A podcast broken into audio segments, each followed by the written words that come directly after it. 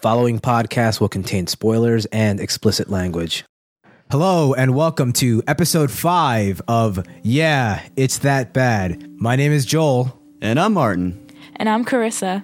Tonight's movie, with a 40% on Rotten Tomatoes, is 2001's Vanilla Sky. This film is an interpretation of the 1997 Spanish movie Abre los Ojos, also known as Open Your Eyes, the screenplay for which was written by Alejandro Amenabar and Mateo Gil. The film stars Tom Cruise and Penelope Cruz in a repeat performance from Abre los Ojos and Cameron Diaz with Jason Lee and Kurt Russell. Vanilla Sky has been described as an odd mixture of science fiction, romance, and reality warp part beautiful people fantasy, part new age investigation of the great beyond, a love story and a struggle for the soul, and an erotic adventure, romance, mystery, and psychological thriller with a dose of science fiction. Let's uh, start this off with a quick plot synopsis. David Ames takes all he has for granted his wealth, his inherited publishing company, his good looks, and his relationships, especially his relationships. It catches up to him when a friend, sometimes sex partner, can't see their relationships the way he sees it. From that point, the movie takes a Lynchian twist that ultimately and literally pulls us into Ames' tortured psyche. Okay, Martin, this movie is almost 10 years old, or I think it is 10 years old. And I think we both have seen this multiple times. Chris, have you ever seen this before? No, this is my first time viewing it. Okay, that's perfect. Martin, what did you think the first time you saw this movie? It was confusing going into it nobody had spoiled it for me, and nobody even insinuated that there was some kind of twist the first time I saw it. So I was going into it completely blind, as hopefully anybody who sees it and hasn't seen it yet would go into it that way. That's that's the best way to approach it. I never found the movie boring at any point. It never lost my attention. It was it was similar to uh, Fight Club. Fight Club never lost my attention, even though the ending was kind of like a keystone, like a uh, like a key to piece the movie together that was how I felt about the movie the first time I saw it. Well, I had a slightly different opinion than you did. The first time I saw this movie, I did not like it. I thought it was kind of like pointless. I didn't understand what was happening. It wasn't until the ending and that last piece of the puzzle fell in that I just fell in love with this movie. I love that ending. I think that ending is Cream fantastic. How about this as far as Tom Cruise goes? T2 toast. What? from Mission Impossible, like when he had to do the voice recognition as he was being lowered into the room, he had that stupid thing. It's like T two. I don't know what the hell you're talking really? about. I don't remember that movie. I don't remember that movie at all. I wiped that out. I've seen Mission Impossible three recently, but I haven't seen that one. So I don't, I don't know what the hell you're talking about. I re- I wish you didn't see Mission Impossible three. It's good. It's a lot better than the first Mission one? Impossible two. Yeah, it is for sure. J.J. Abrams. All right, whatever. Chris, what did you think of Vanilla Sky while you were watching it? Since this is your first viewing. I thoroughly enjoyed it. I didn't think that the ending was too predictable. If they had stuck to the original uh, title and the original translation of Open Your Eyes, which was a reoccurring line throughout the movie, I think it would have uh, been better than Vanilla Sky because at one point you, you look at the sky and you can tell it looks dreamlike. But besides that, you, you can't really tell where the story is going to head to, and you are trying to piece it together throughout the entire uh, entire piece. And it's definitely a movie you'd have to watch again. So, Carissa, you were you were saying that the scene where he woke up after he was drunk at the nightclub. He woke up on the uh, on the street there after very heavy drinking, and the sky is very vibrant. It's supposed to be the sunrise because it's early in the morning, but you were saying that it that it looks surreal and dreamlike, and you're like, you whispered to me, you go, "This is a dream." That fucking drove me nuts because you fucking figured it out, and you're saying that it's because it's called Vanilla Sky, and you're like, well, it looks like vanilla. The sky's vanilla. Well, that's you know that's an, that is an interesting question. Like, have you seen a movie before where there's a mystery plot and because you figure it out before the movie's over that that detracts from it? I can think of one movie that I saw in the past that that happened to me. How about you? What is it? Uh, the Village. M Night Shyamalan's The Village. I figured, out what the, I figured out what the twist was exactly within the first ten minutes. Yeah, I nailed it, and I, I I I threw my head back in shock and disgust when I was right. I was like, no. Did, yeah, that ruined the movie for me. Yes. Did you throw like rotten cabbages at the uh, screen? You're like, no. I wish I brought my vaudeville box of rotten fruit so I can throw it. No, can you think of anything that's ever happened to you before? Yeah, this movie right now where where where it was ruined for me on the 15th viewing by Carissa but because she figured it out that ruined it for me. I'm like, no. Were you just upset that you didn't figure it out on your first try? Was that it? That's that absolutely Jealous. part of it. Yes. It could be envy. it didn't ruin the movie for me at all. I think you can get so much more from this movie. The uh, actual meaning behind the dreams and being. Whoa, whoa, whoa! Wait, we'll we'll, we'll get into the metaphysical and the and, and the story and, and, and the different aspects of this movie later because I think that we should probably talk about something more super, I guess, superficial like the acting and the uh, different aspects of the movie like that before we jump into go down that All right, fine. Let's. that that rabbit hole because I I got a shit ton to say about that. Okay, fine. All right, uh, let's talk about the directing. I, Cameron Crowe, right? Jerry This- Jerry Maguire. Cameron Crowe's guy, he he did um, Almost Famous, which is a movie that everyone says is amazing. I, I didn't like. You know, he also made Elizabethtown, which is considered to be a horrendous movie. So maybe we could review that on this podcast. So me and that guy, we kind of don't see eye to eye all the time. But I love this movie. I love what he did in it. Some of the shots were really, really well made. Like that that whole opening sequence in Times Square looked incredible.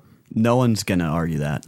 Yes, and uh, like shots when he is walking down the street, when he leaves Penelope Cruz's apartment, and uh, the sky is all pink and everything is like covered in reflective and with water and everything. It's that was beautiful. Him where he was in the foyer at the end of the movie where there were no people, it was just his reflection in the glass doors of the foyer and it was shot probably 30, 40 feet up in the air on a boom crane. Just looking at this man, he looks so isolated and alone. What'd you think, Krista, the way this movie looked? It was beautifully done. I like the transitions. Some of them very abrupt, but for the most part, uh, they they transitioned well.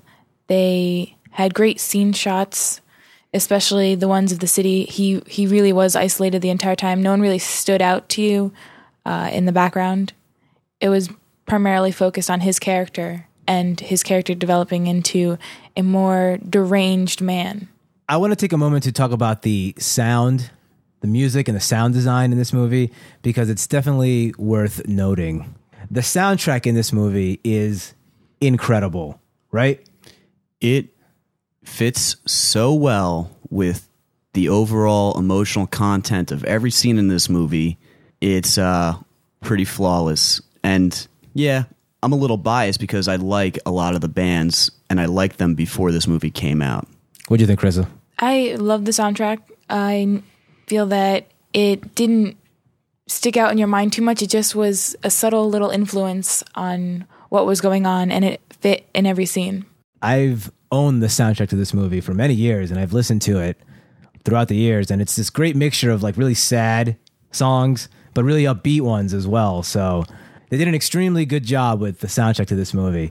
Another thing that I really loved is the sound design in this movie. And it's stuff that kind of goes over your head the first time you watch it, but every time I see this movie, I I hear new things that they add in the background. Like, do you notice all those like the numbers that people are chanting and stuff? Nine, zero, three. you know- you know what that is? four. It sounds like somebody's reciting a telephone number. No, I, I can tell you exactly what that, that is. Okay. What those numbers are is okay, get this. In the world, there exists, you, you know, shortwave radio? Yes. right? So if you were a shortwave radio enthusiast and you like it's your thing to look for weird stations from around the world, right? Well, people have discovered that there are these radio stations that all they do at certain times of the day are recite numbers like that. Like you turn to this radio station and it's just three, four, eight, nine, like that. Like just just a string of numbers. It's very it's very mysterious. I think I know a little bit about those though, because a lot of people, I think what you're talking about deals with in the Cold War, America and Russia would have spies and they would send codes. Yeah, this exactly. way. A lot of people believe that that's what that is. No, yeah, that's that's exactly what it is, and that's yeah. The majority of people believe that that's how governments communicate with their spies is through these weird numbers because they they have the the way to crack the code is almost completely unbreakable, Yeah. except for the the spy himself. He's the only one who can crack the code, which is pretty interesting when you think about that in context of the movie. Like his subconscious is trying to tell him something, but only he can crack it, but he doesn't understand it. I think that's pretty clever. I think that's extremely clever. I notice new things every time I view this movie. The one thing I noticed in this viewing was when he, uh, when tech support, I guess, uh, Noah Taylor, Yeah. when he gestures out almost at the audience, he says, Your panel of observers are waiting for you to make your decision, even now. And I was. I was waiting for him to make his decision. yeah, I, guess. Yeah, I guess so. That's that. and then and then and they glance out and just like look straight out at I, I guess at at where the audience would be. So I was like, is this a fourth wall breakdown kind of situation? That was something new I noticed. I thought that was really cool. I also noticed that during the scene where his uh, where the the splice happens. So yeah, we're we're kind of just like talking about these things and not explaining anything of what's going on. So We're not, but I hope everyone's seen this movie because it's really good. Okay, so basically, to, to spoil this movie, I think I think I can spoil this movie in a sentence. Like um, the whole plot of this movie, Tom Cruise's character is living his life. He gets into a car accident. It disfigures him. From that point on, he has a lot of trouble regaining his life and his career and everything. And he becomes eventually becomes framed for murder. All these bad things just start spiraling out of control out of control. And then in the end it's revealed that ultimately he had died several hundred years ago, and the whole movie is taking place inside of a cryogenic tube inside of his mind.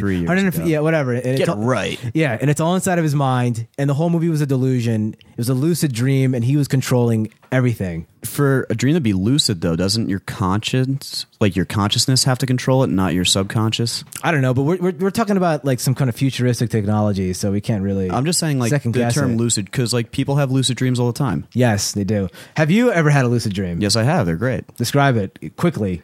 It uh involved- Quickly. it- it- I can't. It was too hot.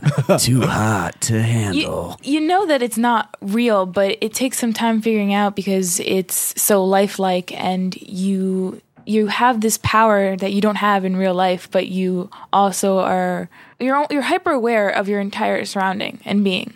Wait, is this you having a lucid dream? Yes. What was your lucid dream about? That's that's for another day, another a different 'Cause- type of podcast. Because mine was super hot. I, I can tell you the one I had that that's the most memorable for me, and I can s- and and this is will be quick because nobody wants to hear about your fucking dreams, you know. you know. So here here's here's That is- mine. that that is the one constant. The only people that care about your dreams are you, and everyone and else is uh, just like no one else. Well, the, the the first thing the other person thinks is, "Were you fucking me in your dream?" if the answer is no, then it's like, "I don't care."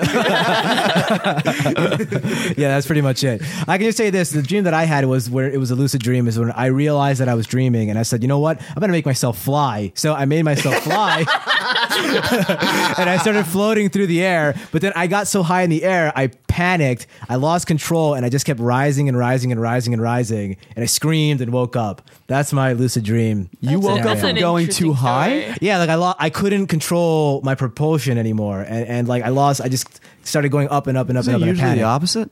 Huh? Isn't it usually the opposite? You start Like, I- I- falling, falling, falling. And it's like you you hit and then you wake up. I'm just better than most people, you know. I just No, I go just- against the grain.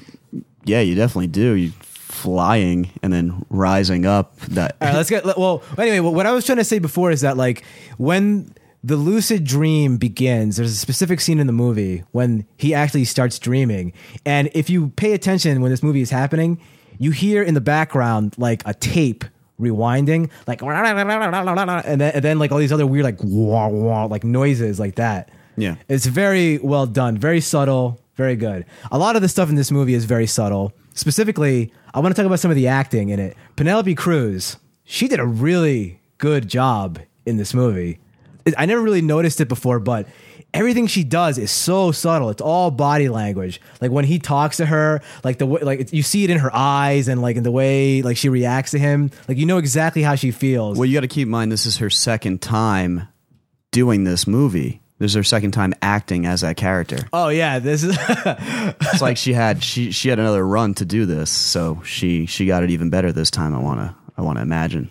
Yeah, she did a tremendous job. Like I was, I was very impressed. I was by, by impressed. her performance. I was impressed with all the acting, save Cameron Diaz. oh, you thought she was the worst? What's your beef with Cameron Diaz? She's a bad actress. what? I, Uh, I don't know if I'm gonna allow that for this this movie. What do you think? She wasn't as subtle as the other actors and actresses, but she she was definitely. I don't think she needed to be. Her character didn't demand it. You know? you're not going to allow it. What are you, a fascist? Yeah, yeah. There's a all right. There's a fascist- totalitarian there's a podcast. totalitarian podcast, a fascist podcast. What did you guys think of the different characters being insane? Tom Cruise, Cameron Diaz, and even Jason Lee a little bit when he got angry. They all had like their own like little version of being crazy. I, I thought- thought it was all well done. It was different for each person, but they're all different actors and actresses. So it was good. I like that this movie was a uh, uh, insight into what it would be like to be insane.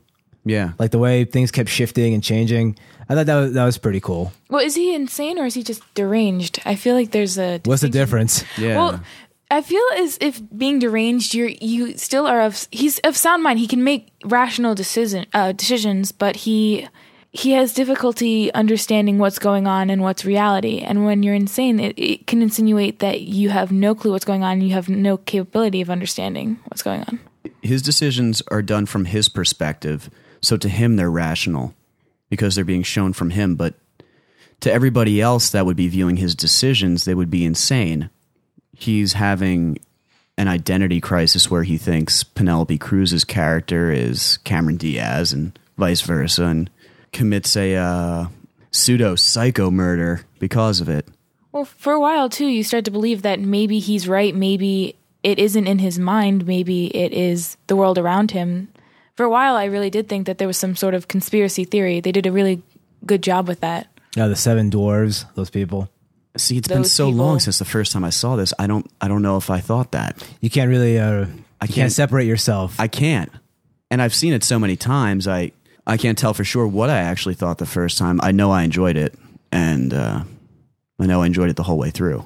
okay, well, what do you think of the the genius that is Kurt Russell? Experienced a genius, you know. That's what I always say when I, watch a Kurt Russell movie. I I can't think of a bad Kurt Russell movie. No, it doesn't exist. No. Yeah, I can't think of a bad one. Yeah, he he was great in this. Jason Lee, great. He was great. He, He, brought the laughs. I thought he did bring the laughs. I don't like him as uh, professional skater. no. what? no, I like him in uh, all of Kevin Kevin Smith's movies. Yeah, my name is Earl. He was great in that. Man, Mallrats. Tom Cruise and Jason Lee, Scientology buddies. Yeah. See, I've been I've been working really hard at separating Tom Cruise's personal life and Jason Lee's personal life from their acting life because I think that's how you should do it for for. Uh, you, if you I'm take trying- any great artist, I'm trying to relate, they're gonna have some sort of dark thing in their past. Yeah, you so- don't. You need to separate it from. Exactly, and I'm Like you, you and I, we were both fans of uh, the writings of H.P. Lovecraft, and that guy is the most he was the most racist human Weirdo, loner. asexual robot man on the planet. but, but the man knew how to write a story. So Yeah, and, and and these two guys definitely can act very well. okay, guys, what did you guys think was the point of this movie? What was the takeaway? What was the moral? Well, they said it themselves. They said it's the little things and that even small decisions that you make can ultimately affect your life. His the very first decision that he made to get in that car was the deciding factor in the entire movie that he was going to become crazy. He literally went into an accident and ruined his entire life because of that one decision. He he stepped back from his original no and then after that decided to go into this other life another small decision which led 150 years into the future where the love of his life isn't even in existence anymore and he loses Or, everything he, his- or is she? I don't know. We'll never know. What about you? What did you think? I don't think I can sum it up in one sentence. This this movie exists, or what they show you is his psyche coming to terms with the mistakes and sins that he's committed, and then stepping through them to come to a realization that all his decisions have consequences and they determine who he is as a person. What about that whole thing about the sweet isn't as sweet without the sour? I think that's very true. It is very true. And yeah, everything is relative. You can uh, have uh, bliss or enjoyment without experiencing pain, or else you wouldn't be able to. You, you, you wouldn't be able to know what it is. yeah what, but what he it feels like. he already had that he was alone and isolated through his inheritance he said that they saw him as this 11 year old boy they didn't really respect him and he had to go through life basically on his own Yeah, but he never wanted to confront it. One of the best lines of this movie is, "I want to live a real life. I don't want to dream anymore." But when you think about it, his entire life was just it was just like a dream. It was him running away from responsibilities, running away from relationships, not wanting to deal with any possible negative consequence that came from his selfish actions. He just wanted to like live a little dream world where it was all about him. Good insight. this this whole movie is him after his death psychologically coming to terms with all of his behaviors having consequences all of his interactions with other people possibly causing pain at his ex, uh, at the expense of his pleasure and it allows him to see his life for what it actually was it puts it into perspective and then he's able to finally take the leap or plunge into the real world And the way this movie ends is all right. Let me ask. Let me ask you two. What happened in the end of the movie?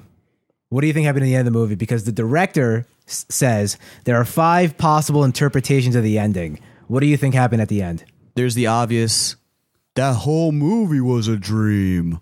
But what did you think happened? I thought that he woke up from a cryogenic a, a cryogenic nightmare. Well, I'm trying to think about it too because they said that he had to die in order to be frozen, and I'm trying finding it hard to believe that he can just awaken from death. I would assume that you would just be frozen and then you would be unfrozen. So Yeah. I'm trying to think about maybe he's A lot can happen in 150 years. It's true. They said that it could reconstruct his face, but I don't think they could. They said a lot of things dead. were different. Like your finances won't last long. A lot of But things it's are only 150 years. Whoa! Think about what was different 150 years ago from now. We're talking into uh, a bunch of microphones right now with a screen that's about a quarter inch thick, projecting imagery that's constantly moving via light waves into Joel's face. I don't think people 150 years ago could have even imagined that. It's true. Technology is something that is ever present and it's throughout the years it's become almost unbelievable in what we are capable of doing, but I still don't think we will ever be able to bring people back from the dead.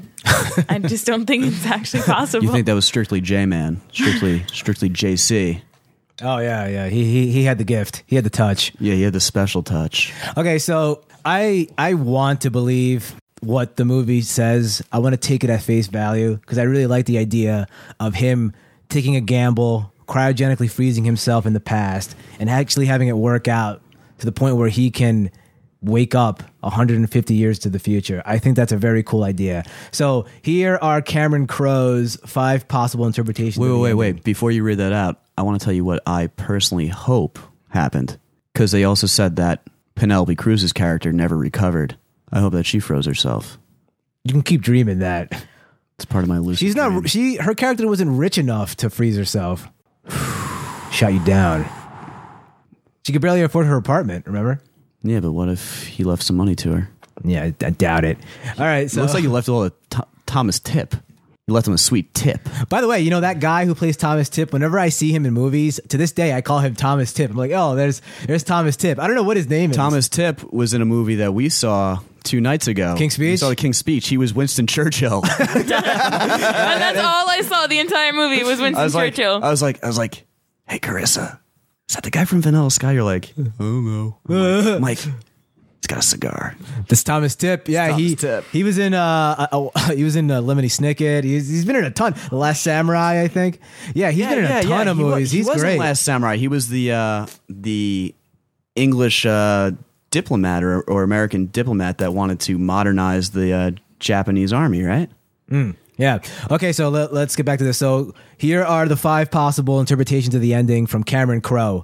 Okay, number one, tech support is telling the truth. 150 years have passed since David Ames killed himself, and everything after his passing out on the sidewalk was a lucid dream.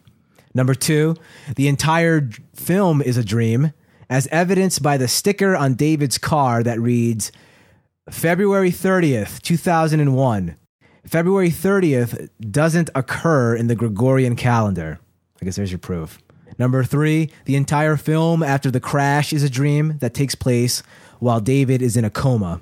Number four, the entire film is the plot of the book that Brian is writing. And number five, the entire film after the crash is a hallucination because of the drugs that were used on David during his reconstructive surgery.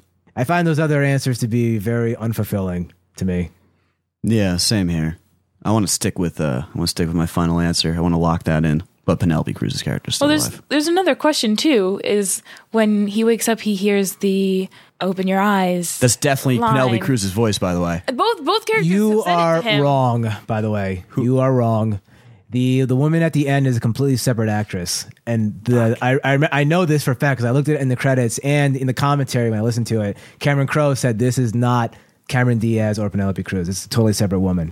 Fuck. Though you're, They should've- led, they- you're led to, im- it's implied that it is because the very beginning, uh, Cameron Diaz sets Yeah. Mm-hmm. it as the alarm clock or whatnot, and then later on, uh, as he wakes up from the sidewalk. So both times he's waking up from a dream Yeah. and hearing those words. They should have gone something So- totally different. Is like it possible a that he man could've- or something? Is it possible that he could have just went back into a lucid dream again?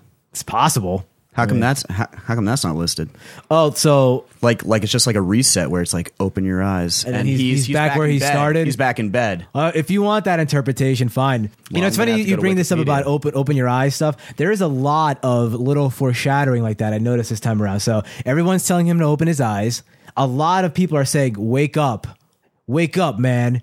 And he also says, "I'm having a dream that I can't wake up from." See, I still don't see why they didn't use the original, um, the original title, "Open Your Eyes." Yeah. That- that's the one thing that I am Okay, most here- pissed about. Here, here's here's what he said. He said that uh, when he talked about his relationship with himself and Penelope Cruz, he said, "We created our own little world together," which is pretty much what he was doing the whole time. So maybe she did freeze herself. Maybe left a little note. I hope so. See you in the future, babe. I hope so. You know, it was a great quote. Uh, if only Thomas Tipp could look into the future and see what's really going on. He goes, "People will read again." Sorry, Thomas. Newspapers and magazines are shutting down left and right. So Yeah. You know what though? He's fine because I think David Ames left him a lot of money. Yeah, yeah, he he deserved it. So okay, let me ask you guys this question: At the end of the movie, Tom Cruise is given a choice. Do you want to stay in the dream world or do you want to go to the real world? He chooses reality. What would you do in his scenario, Krista? I choose reality. Why? I love free falling. I'd totally jump from the skyscraper. No, um, They have to change the fear, so it's your greatest fear then. I'm afraid of heights, but I still enjoy. Yes, I, I still enjoy free falling. It's a it's a rush. It's good, but uh, no, I also feel as though um, why would you want to live in a dream world where people you know in real life would be gone? It's the obvious answer most people have. I'd hope so. You I, want to live a lie for the rest of your life? I would want to. You They probably no. They probably would just erase it from his memory so he wouldn't know. that's that's that's what they said would happen. Yeah, yeah, yeah. I probably would jump off the building just to jump off, uh, but I'd say, can I wake back up as a half human, half fox mix, and marry a bunch of other half human, half animal mix people, and just have orgies? Yeah, that's very plausible. just Yes. have like a furry, a furry fantasy Well, one thing too is if he, forever, if he forever furry. if he doesn't remember all that happened when he finally wakes up he'll be able to reconstruct his like say, say what the ending is that the tech support was right and he was able to finally reconstruct his face and not feel the pain anymore he'd he'd be back to the way he was but he'd have no one to share his life with he'd be alone just even more so than he ever was he wouldn't even have his little fuck buddy or whatnot so wouldn't he want to go into another lucid dream Well, now now he has the opportunity to make his life what he wants, a life of his own choosing. Um, he has choice, he also wouldn't have an and it would be real. inheritance That's true, but So he- good. You should take Yeah. that away from him because that was allowing him to his his inheritance and money were ultimately being used in a self destructive way. What's interesting and what I what I had been thinking about for for a few years now is eventually if if all of these lucid dreams turn into this, and even if they don't, would your psyche eventually get to the point where there's other lucid dreamers that are cryogenically frozen that eventually come to this breaking point where they've overcome all of their personal insecurities in their own lives before they died and then want to eventually wake up and continue? That's a really interesting question. Like, Is it just like a matter of time where you have a spiritual awakening in your psyche during the lucid dream mode and then just are awakened again? that is as a really as interesting a- premise. As a f- completely metaphysically realized person? like these people are trapped in this purgatory where they have to relive these Relive. problems and uh, maybe that's an inherent flaw in the system like they try to make like in the matrix they try to make a perfect world but it, it didn't work out You have to come to terms with all your faults and understand the world that you live in and completely become the person you want to become, the person your subconscious wants you to be. That would be very cool if the lucid dream option that was like an that was an inescapable definite yeah you're that gonna that would eventually happen no matter how long it took hundreds thousands of years you would eventually come to a to a tipping point where your psyche would fight itself your subconscious would bring all of these horrible negative attributes and, and sins that you've committed in your real life to the surface and you face them and step through your own shadow and become individualized and, and realized as a person and then you choose to wake up I like that. It's a really very interesting idea. Chris, I have a question for you. I remember when this movie came out, sadly, I missed it. I didn't get to see it in the theater, but I, I remember sitting in class back in 2001 and uh, that was, that was still high school right you must have been a junior or something. no, I was in college. 2001 Yeah. you graduated from high school in 2001 Yeah, I did. I did. oh okay So anyway, I remember sitting in class and there was this girl that sat next to me. She was talking to this other girl about this movie. She's like, "Oh, I saw this movie Vanilla Sky. It's really interesting." And then she posed this question to the other girl. She said, "Would you ever date a guy whose face looked like that?" Krista? I would. I honestly would. I know that some people don't believe it's the person inside, but it's not just that. It's it's so much more to relationships, the depth of who a person is and what you see. It's sometimes what other people see isn't what you you'll see. It's not the destroyed face that everyone else sees as a horrific monster. That's all well and good, but where do we draw the line? What if someone was just missing their face? It was just a bunch of holes. It's just like flattering holes. Like, They have cases like that. They have they have flesh eating. They, they were have, able. They were able to Hey, talk to you like like hey, Cliff," and they they were like really. Wasn't really. Mel Gibson the man without a face? Yeah, like what? What if they were great people, but they just don't have a face? Would you still date them? What if they Better were to not have a- decapitated? better to not have a. It's What if better you're to not dating the have headless a face horseman? than not have a soul. Would you date the headless horseman? Answer Serious an- questions. Answer, answer Serious honestly. answers only. I want. I want some. s- I want I, some I would rather now. I, no. I would rather live. He's not a good person. You know. He's No, no. Let's say he's a great guy. You guys get along great. He was a Hessian soldier, but he's he's, Oh, he's shut up! He's, All he's right. repentant. I'm Yeah, he's getting- Christopher Walken. You know, like, yeah, he's got sharp teeth. He's filed his teeth down. back back to Vanilla Sky. If if say it was it was David, and I had to make the choice, being that he's a good guy, but he's also crazy, and he has a messed up face. He was in an accident. Would I date him? Plus, he's mega rich. Oh fuck yeah! Then Yeah, Cash money. yeah, that's all that matters. Joel, would you date a girl that had a messed up face like that? Nope. cold. I Yeah, wanna- see how see how long it took me to Hey, hey. answer that? I want to say I would uh, do it for the person inside, but I'm going to be completely Wait, hold honest. on, hold on. Caveat: She, her face is destroyed. She have a slamming body or what?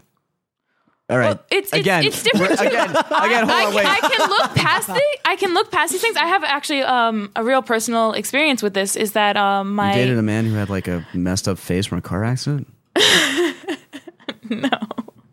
not saying you I you wouldn't. You drove the car off the cliff. you drive the car off the cliff? No, actually, um, one of my family members, when she was younger, was in a fire, and her whole body is covered uh, in scar tissue. And you dated And. I had no idea. I never realized until someone told me, and I was in my teenage years. I really did not realize that she was disfigured. And people, and after being told this, I would go around and people do stare, but it, you can look so you can look past it. You don't see it as these scars. You see it as this person. You don't see it as a flaw really i i still think she's beautiful and i'm not going to say what it is because you know but in all honesty the person she was with stayed with her and disfiguration is all within someone else's own mind you could see that and just be like oh it's just a scar That sounds great. It sounds great. But I don't I don't know if I On I paper. It's yeah, it looks good on paper, but I'm not gonna lie about this. I don't I don't think I would date a female David Ames. Their face was messed up like that. his face isn't that messed up like in the very beginning it's all bruised but once the swelling goes down it's it's just some cuts in the fit in the, his face It shocked that girl in my class. She wanted nothing to do with uh, that. She's like, nope, I would not date a guy like that. I listen, I wanna say I'm not shallow, but Shallow. But I am, so deal with it. Okay, let me let me liven this up. Uh, let, let's get some uh, some fun facts about this. Oh, boy. These some of these fun, some of these fun facts are pretty crazy. Like, okay, Are they fun? oh, that you are going to have so much fun. You're not going to know what to do yourself. In the scenes with McCabe interviewing David in the prison cell, the word "dream" can be seen written backwards on a blackboard in the background. That's fucking cool. During a quick montage of stills at the very end of the film, montage One of the shots, which lasts for only one frame, is of Dr. Pomerantz, David Ames' plastic surgeon, flipping the bird at the camera. That I knew. I knew that because I've watched that montage a bunch of times. Hmm. And the last scene is supposed to be him with his mother going back to like a very maternal Okay. for his Psyche. Oh wait, speaking of which, where was his mother the entire movie? Dead Died. in a car, crash. accident. The both of them died in a car New accident. Year's Eve, drunk driver. Oh, that's true. He did say that. Uh, and uh, this is this is the the fun fact that had my head spinning. Okay, when David is arrested, the plaque on his photo lineup reads W eight five nine four nine four T eight five four R five one five blah blah blah That's blah his blah blah, blah, cryogenic tube number, isn't it? No, some elementary code breaking reveals that it says, "When did the dream become a nightmare?" How the fuck is is how, how is that a code? Because if you look at four R five uh, one M, it kind of looks like dream.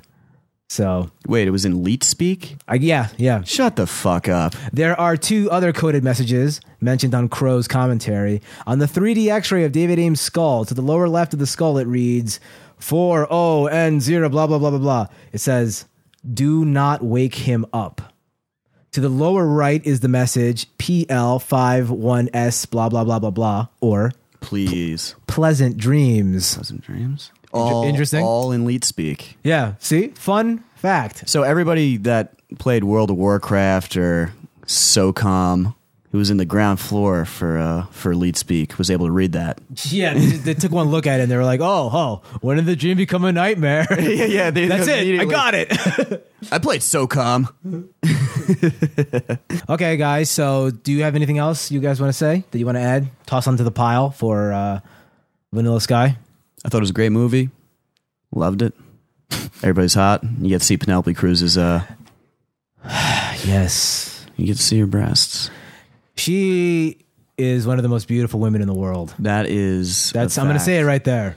All right. Cruz and Cruz, power couple. Right? All right, they, fine, they dated fine. after Let's- this, right? They did, but let's let's get down to uh let's get down to business here because every podcast where there's a lot of attractive women in it, we break it down. Who was the hottest?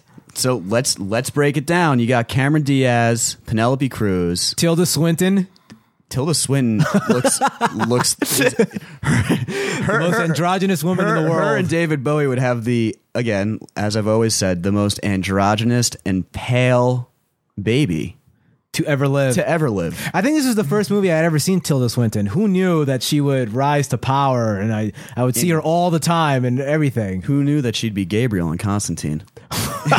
Yeah, that amazing movie. What a great movie. I love that movie. Okay, so yeah, there is no question. It's P- Penelope Cruz, hands down. Did you know that Cameron Diaz did softcore porn before she made it as an actress? Is that true? Fact. Can you back that up with facts and figures? You're the one who's got the co- you, you got your uh, your hand on the keyboard right now. I could look it up, but I'm gonna choose to believe it's true and just spread the myth in, in, in, into the world. Hey, check check this out. Kate Hudson turned down the role of Julie Gianni, while Maggie Gyllenhaal also auditioned. Can you imagine those two being uh, instead of Cameron Diaz? I don't want Maggie Gyllenhaal. Kate Hudson. I would take that. no, No, no, no, no, no, no. I don't want Cameron Diaz in that role. You know who was originally who originally auditioned for Jason Lee's role? Who? Jared Leto. Really? Yeah. There's one thing I have to ask you guys. Did when you I don't know if, if you remember when you first saw the movie, but did you uh, feel as though one of the characters did not exist? Because after one point, I was led to believe that uh, Penelope Cruz's character was not even real. No, I always thought that every character in the movie was real.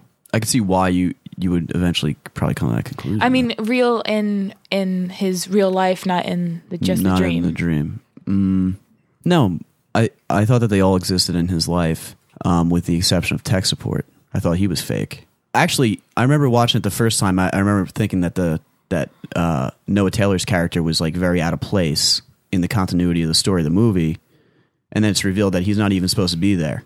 No, I, I, I don't think I ever had that idea. I thought he was just insane. I think the first time I saw this.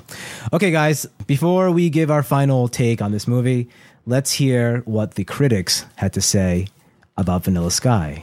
Donald Munro from the Fresno Bee says In the end, this hard to classify film is little more than a cheap parlor trick. Kirk Honeycutt from The Hollywood Reporter says, As pretentious as it is preposterous, Vanilla Sky needs its own wake up call. Eric D. Snyder from ericdsnyder.com says, It's really just a lot of whacked out psychological mumbo jumbo. And Stephen Hunter from the Washington Post says, A case of the vain leading the bland. Whoa. Ouch. Burn. Yeah. Okay. All right. So, Martin, this movie has a 40% on Rotten Tomatoes. The critics did not like this movie at all. What did you think? Vanilla Sky, is it really that bad? I don't think this movie's bad at all. It's one of my favorites. I'm going to say that the acting's great. It's, it's a beautiful movie. The story's great. It's entertaining. And, you know, I, I think it's uh, pretty blatant from the amount of times that I've, that I've talked about seeing it that it's that, that I enjoy it. I've settled on a four out of five for this movie, and, and every time I see it, I enjoy it a little bit more. Excellent. Uh, Krista, what did you think? Is it really that bad? I don't think it's bad at all. I think that they are very judgmental towards this movie for absolutely no reason. You get a lot from it, and uh, I would give it a four out of five as well. I find that the soundtracks were amazing. I found that the imagery was just phenomenal, and that the acting aside from Cameron Diaz, as we were talking about before, was amazing. I, I liked it, and I liked the ideas that it portrayed, and left you wondering at the end. Joel, what did you what did you think about this movie? I do not believe it's that bad. I think this movie is very good. I love this movie actually. Four out of five is what I'm going to give it. I feel that in the future, as I get older and I watch this movie and I see different things and have a different take on it, it might get bumped up to a five. I think uh, in the future. I don't I'm, know. I'm hoping that that day comes. Yeah, I mean, this movie is just so well made. Like it's so layered. It's so deep. It's so rich. There's just so much going on behind the scenes and all this stuff. It's like a lot of different things you can take away from it. It's just a really well made movie. And if you're a sci-fi fan, it's a must. I think you have to see it. It's one of those secret sci-fi movies that just sneaks in. Like you don't know that it's a science fiction movie. Then all of a sudden, boom! So kind of like from dusk till dawn. Like yeah. if you had if you had no idea what the movie was about, you'd be shocked by and it, where and it it's goes. believable too. Exactly. So this movie is a must. From dusk till dawn is not believable, but well, that movie's a must. Too. that, that's, that's, a really that, good movie. That's a fun movie, but this movie is believable. It's great. This it it's it's up there with Gattaca as far as sci-fi goes, in my opinion. Yeah, it, it, this movie has something to say, and it's very interesting. Definitely check it out. Definitely recommend it. Don't listen to the critics. This is definitely one of the cases where the critics are wrong. This is a perfect movie for this podcast, I think. Yeah, because it's not bad at okay. all. Okay, great, great job, guys. Four out of fives all around. Everybody loved it. Amazing, perfect, unanimous. All right, guys, let's go get some dinner. Yeah. Woo! Four out of five. All right, so next week I'm gonna give you the choice that I never had. I say something a vampire would say to you. My father never. All right, uh, uh, I got two movies that I want to watch. That or an immigrant father. Yes, I'm gonna let you decide what you want to watch. You take your pick. Freddy Got Fingered, starring Tom Green, or Gamer, starring Gerard Butler. Take your pick. I choose Freddy Got Fingered. I knew you would. Okay, so tune in next week when we will be watching Freddy Got Fingered, starring Tom Green. See you then. Thanks for listening. Be sure to visit yeahitsthatbad.com where you can listen to previous episodes and you can also subscribe to the show so you won't miss out on any upcoming shows. If you have any questions, comments, or suggestions for an upcoming episode, you can send us an email at yeahitsthatbad at gmail.com. You can also leave a comment on this episode's page, and you can follow us on Facebook and Twitter. But most important of all, if you like what you just heard, please tell your friends.